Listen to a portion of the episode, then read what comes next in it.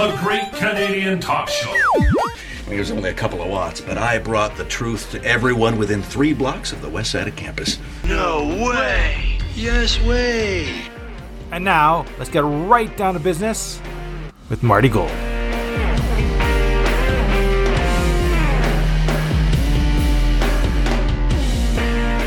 Welcome, Great Canadian Talk Show podcast. This is Marty Gold. Uh, this episode's going to be short and sweet. I'm sort of cutting into the regular routine of uh, uh, episodes with, ha- with that have uh, you know two or three different segments.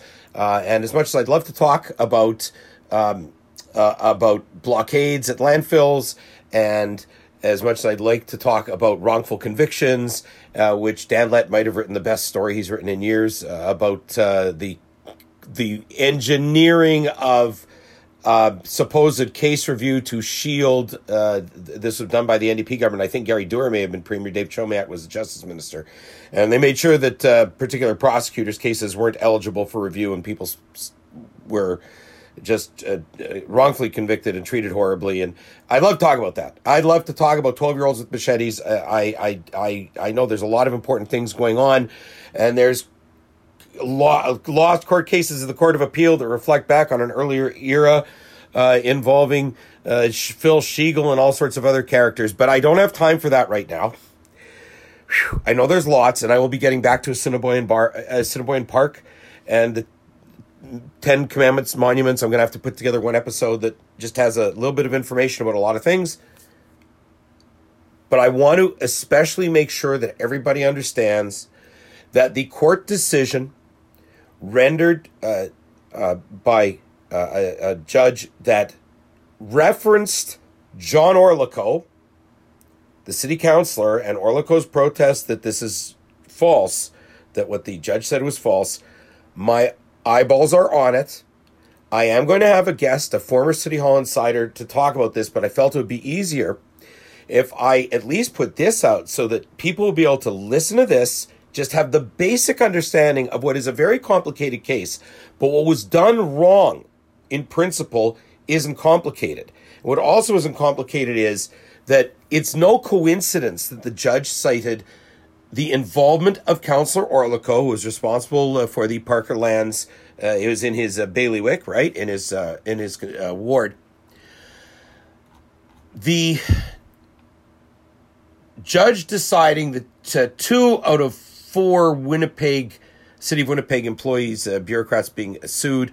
Uh, uh, two were off the hook. Uh, two of a higher level were on the hook, and uh, they, it was cited that they were acting at the, past, the behest of John Orlikow to slow walk the applications of Gem Equities and Andrew Marquess. Now, that is has become very complicated, and there's been all sorts of court action. And the city was found in contempt of court at one point for not holding a, a hearing uh, into an application by Marquess. I'm not even going to touch on any of that. I just want people to understand the basics and that it's not so easy for anyone to explain how city council walked away from this at that last council meeting instead of at least setting in motion some kind of inquiries. The individuals were aware their conduct was unlawful and likely to cause harm to the plaintiffs. They would change things on the fly, withhold information from the developer. So he's putting money into developing plans, and all of a sudden, oh, by the way, we need some some land for a retention pond we're going to expropriate. Oh, by the way, we want to save the forest. And that in itself, that business has to be investigated. Of, uh, because you know, like people were coming up with ideas, with recommendations, with suggestions, with requirements that, that had no weight whatsoever. You had two city officials abusing their authority, one way or the other, clear evidence. Both officials were acting at the best of River Heights Fort Garry Councillor John Orlikow. So was written in the in CBC. Now, Councillor Orlikow took a while to speak about this, and he said he was, uh, the, as Bartley Kives tweeted, Orlikow said he did not direct planners to slow the Fulton Grove development. He said he was blindsided by King's Bench Court justices' comments about him and calls them false. He's upset city lawyers never told him what was being said about him. My understanding was and still is there was no delay on my part. I had nothing to do with that. So that's the line he's taken. And city council, their attention, uh, their um, uh, time, energies devoted perhaps to other matters, almost assuredly pressure about what to do with a, the uh, proposed search at the landfill, which is clearly a provincial matter. And city council, instead of paying attention to their own business, was paying attention to things that really, really aren't like the top of the agenda for them right now. Because the top of the agenda is that City Hall acts with integrity so that people with money, like Andrew Marquess, who I've never met and who I'm not a friend of, and I don't care one way or the other necessarily, but this guy got screwed over something fierce. I am looking at this case. I know you folks don't really have a chance to. You read the emails. This has been very hard for me, Orlikow uh, told the media. I do believe in ethics. I'm getting some pretty horrible emails. Well, I bet. I'm being accused of doing things that I never did. Hmm. Well, let me review briefly what Orlikow did. I set aside these city employees. One is a former city employee. Another is a current city employee. I have been told that somebody who gets a check signed by the city of Winnipeg is going to be filing an appeal. And since John Orlikow was in effect an unindicted co-conspirator, so to speak, not named as a defendant in this matter, uh, although seeming to be uh, to pulling the strings of some puppets who ignored the warnings and the concerns of other employees in their department that what was going on in some instances was just against the playbook, dead wrong, unprecedented, not how they do things elsewhere, not fair.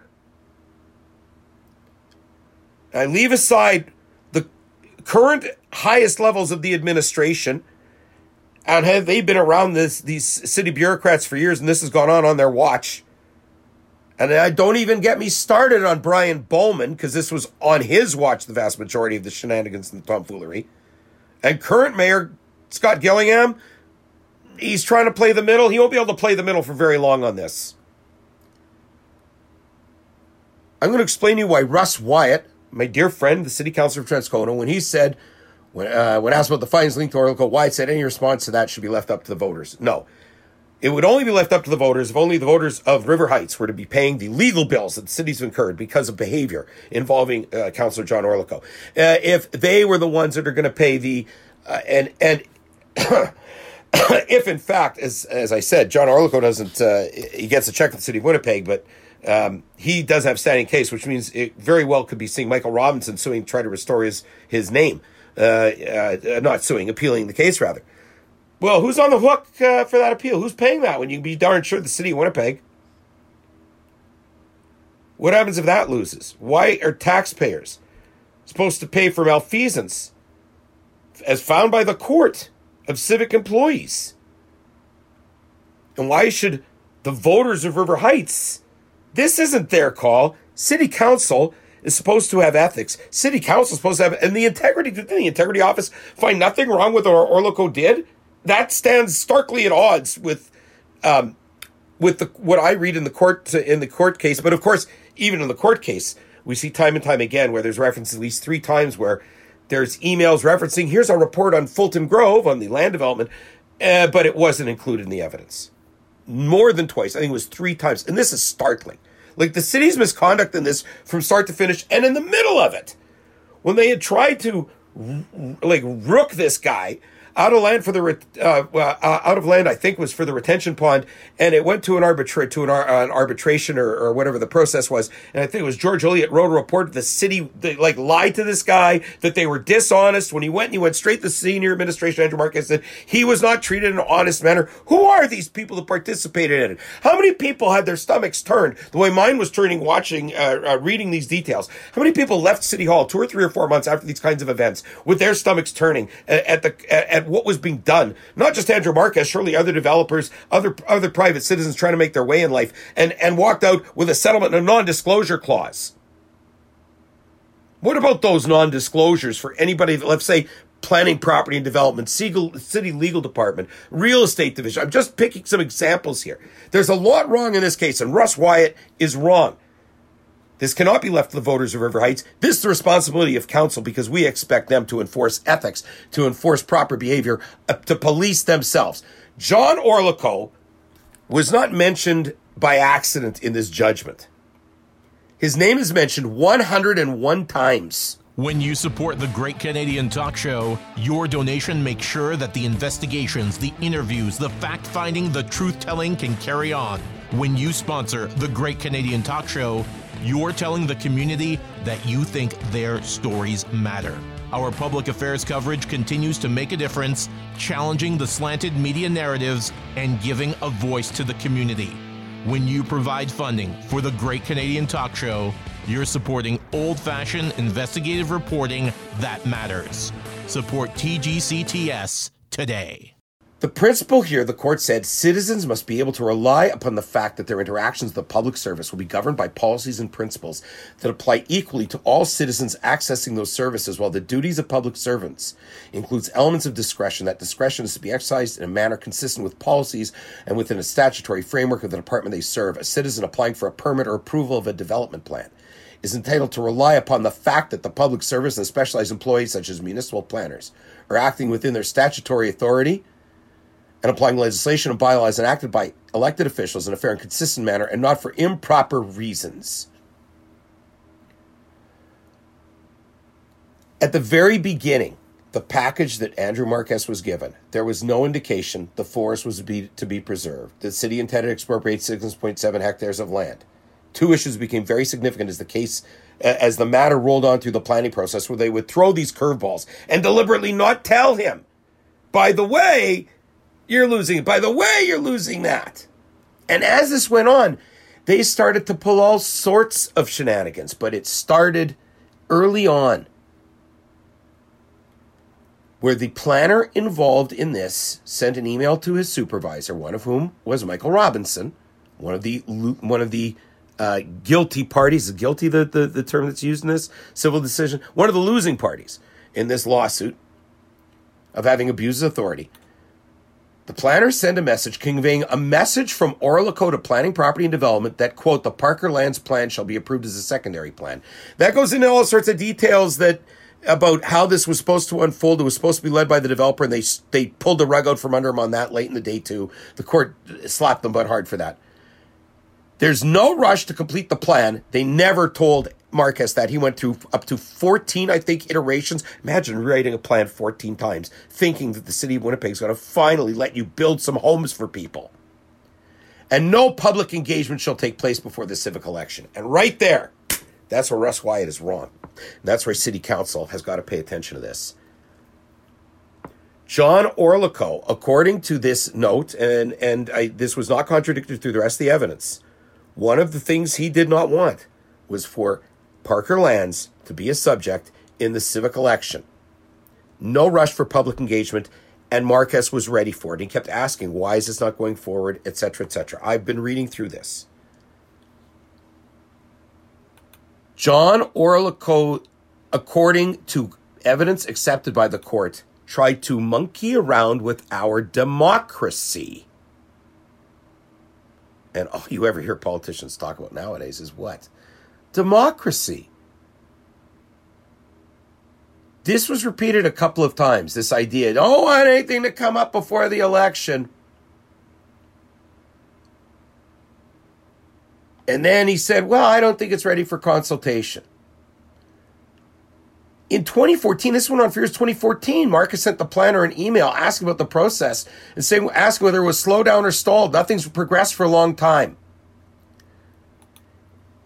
In October 2014, city officials were going back and forth, and this planner emailed somebody and urged them to make the city's position on the retention pond clear, as the city had not, at that point, conveyed its intention to expropriate land from the plaintiffs. So, first, because you see what happens is people go to an open house, they look at the maps, they go, oh, what about this? What about that? Are you going to need a retention pond? What about the forest?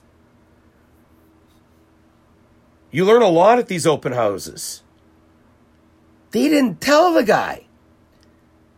About a month later, the planner emailed Orlikow to advise they're wanting to, to plan the use and development of parklands. Orlikow almost immediately emailed the director of planning, property, and development requesting they call him that same day. This planner emailed some of these other people, including Michael Robinson, He went on to reiterate matters decided at the earlier meeting that the planning shouldn't be should not be discussing the forest issue with Gem Equities. There's no rush for the master plan, no public engagement before the election. This was repeated to other people in the department. They all knew that this was the game.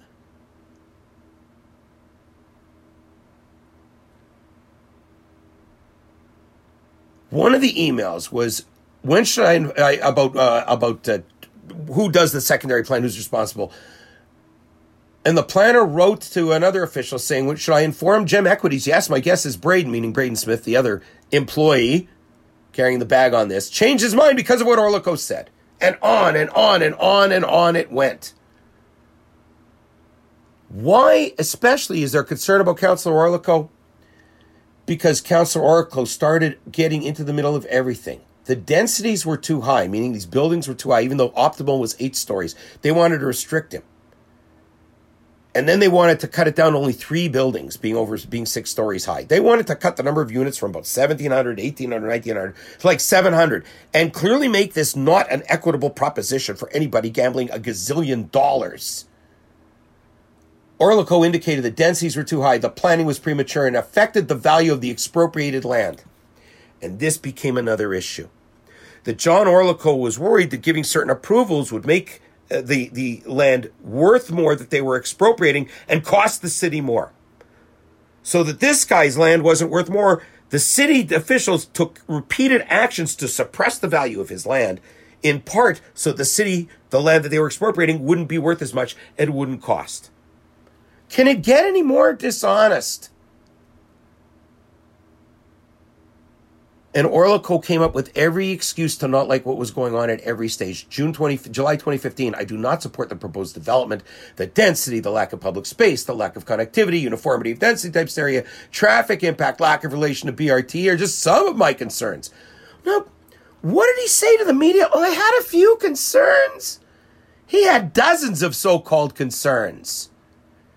At one point, there was a peer review on this file after uh, Braden Smith, the uh, the chief planner, replied to Orlikow. He replied to Orlikow. Following our recent meeting, I've asked for a peer review. Nobody told the planner his work was being reviewed, and nobody told Andrew Marquess. Things were done in secret. One of the city officials confirmed on cross examination he'd never undertaken a peer review of a secondary plan. The planner, in testifying, was not told that there was a peer review of his work, and he presented to the court as somewhat offended or annoyed by this turn of events. Course he was. At one point, somebody tried to claim counselor input into the plan had been limited. Had been limited. Not really. They would meet with Andrew Marquess and not mention meetings with Orlikow, not mention the peer review, not mention the direction given to the planner, Glenn Doney, to slow down. One day, while they're dealing with Andrew Marquess with the one hand, there was a meeting again involving Braden Smith. First, he advises Marquess of some things about open houses, and then Orlikow has a meeting. Meeting notes express concern the city will get hammered on expropriation. Orlikow is not pleased with what he has seen. I'll save you the trouble later on when Michael Robinson brings this up. Somebody is smart enough to say, that's not a planning issue. That's got nothing to do with play. Can, can this plan go forward based on those principles? Over and over and over again. Gem was obviously unaware of our direction to preserve a portion of the forest. They let this go on for years. The councillor appears to feel giving property rights to build above six stories would increase the value of the retention pond land, which is being valued as part of the expropriation. So there you have it. John Orlikow, according to this, didn't want somebody's land value to go up because it was going to cost the city more on the expropriation they never told him about, never mind the other expropriation.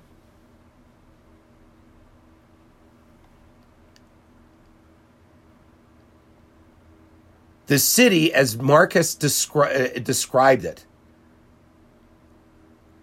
we are not providing alternative designs until we have a meeting to understand the new classification design uh, system proposed yesterday. In three years, we discussed the park issues. We've had three different classifications city put forward uh, uh, put forward by the city in all of this. Now, I don't know why this surprises Counselor Orlikow. Because anybody who reads this decision, I'm about to, to wrap this, they'll see there's a reason why his name comes up 101 times.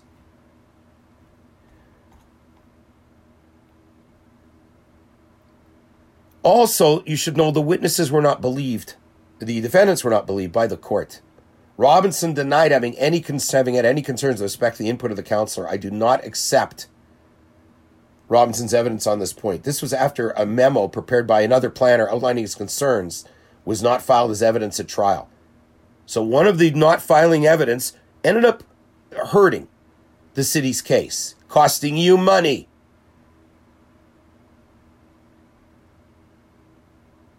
Braden Smith never told John Kiernan, the department head, the professional regulator, anybody else, the highest levels, about what was going on with this dilemma of changing the secondary plan and who was responsible and who would pay and what the process was. Former city official testified that when she was employed at, uh, at uh, PP&D, she could not recall ever having actively engaged with a city councilor during the planning process on a developer-led plan. That's extraordinary. The plaintiffs kept unaware these meetings were occurring. Orlikow told Michael Robinson to keep one conversation uh, about the, the, their own land, to not tell them, keep it private. It appears the direction given or example set for the planners by Smith was to carry out the wishes of the counselor. Smith was frequently ca- concealing the counselor's involvement while reporting to Gem that his sole purpose was to move the matters along to PPD. Gem was kept in the dark about the nature and extent of the interactions between various members of the public service and the area councilor. And at one point, over this, should we tell him about the forest? When he didn't bring it up, the planners deliberately, intentionally avoided the subject during the planning meeting. What's going on here?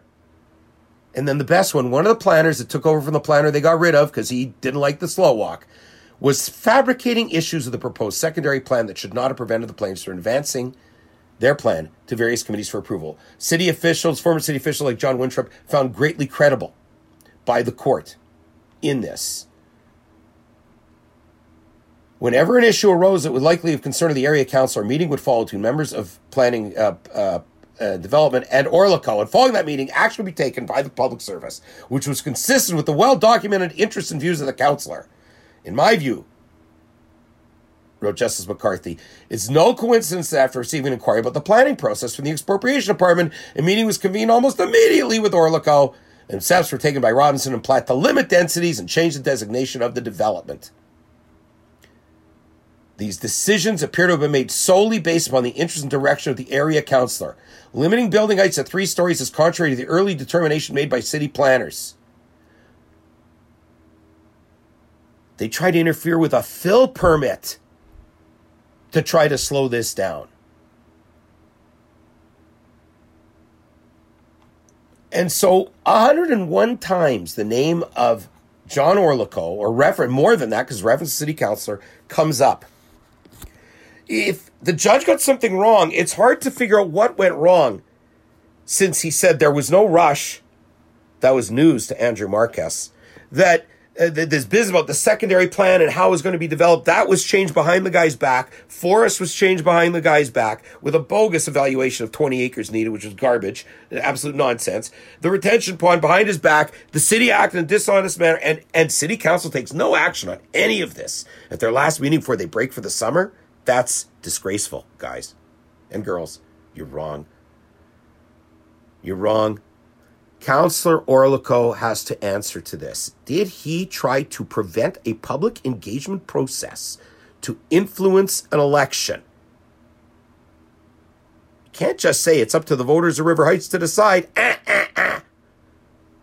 Because that involves other councillors and their positions on Parker lands and expropriations and their chair of different st- departments and where's the BRT line going to go and all that other stuff. Doesn't fly. I've given you a, a, really brief, and I've gone longer than I wanted to, but this is essentially what's gone on. All sorts of things that don't go on with other plan with other plans, other planners. And Marquess, who I have never met and don't know, he this was torture for him. They asked for 17 million. I can see how a court would have given them 17 mil. This is egregious. And no, it can't wait for the next election. One of these officials was still employed by the city, still a vice president of WAPSO, as I understand it. So, this has reverb that's going to continue to move on within the planning industry because they're all part of the same club, but the only difference is who signs their checks. But as for Councillor Orlikow, and I have no beef with John Orlikow directly, but when he says I had some concerns, but I didn't, nope. His own emails seem to indicate otherwise, and he has to be held accountable for that through a hearing held by City Council. And how many other development deals do we now have to start looking back at retrospectively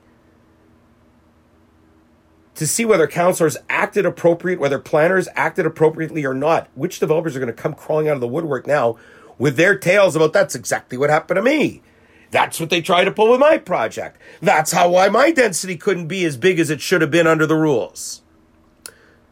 I will be having a guest on soon, a former City Hall insider, to well, will have more questions about this situation and more insight into how unusual this was, uh, and cannot just be written off as uh, no, I'm just doing what I usually do as a counselor. Hmm. So I'm going to stay on the case. We'll have more content, more stories, more opinion, more commentary, more break news about all the subjects that you heard at the beginning of the program. Please support our sponsors, and if you want to sponsor this program, if you want to make uh, con- contributions, uh, whether they're financial or otherwise, or if you're interested in providing uh, segments and uh, being interviewed on the program, martygoldlive at gmail.com. Uh, you can uh, contribute through PayPal. Uh, the link is in the episode description. Uh, we'll be staying on this, particularly with our coverage of City Hall as well as the provincial election. Be staying on this this particular case. You're going to hear a lot more about uh, what would you call this this this scandal? Slow down gate, because that's what they were doing. They're slow, slow, slowing down the gem equities. Slow down gate for now uh, going to have more about this on episodes to come here with the Great Canadian Talk Show. Remember, as always, you have the power. If you have a story tip, an interview idea, or information the public needs to know, let us know. The Great Canadian Talk Show. Email martygoldlive at gmail.com. TGCTS. Old fashioned investigative reporting that matters. Great Canadian Talk Show podcast is brought to you by Midpoint Auto Vehicle Sales at Wholesale Pricing. 1.99% financing on new cars, 6.99% financing on great used vehicles, cars, trucks, vans, SUVs. That's not all. Off road vehicles, campers, snowmobiles, dirt bikes, even boats. If you're in the market for something with an engine, then that's the place you want to go. MidpointAutomotive.ca the phone number 833-997-9930 again that's 833-997-9930 midpoint auto bad credit approved good credit rewarded. If you're a listener of the great canadian talk show podcast let them know by giving them the promo code talk the word talk. That's the promo code and you're sure to get a great deal from midpoint automotive. Thanks for listening to the Great Canadian Talk Show. If you want to email Marty, send it to tgcts1 at gmail.com or follow him on Twitter at tgcts.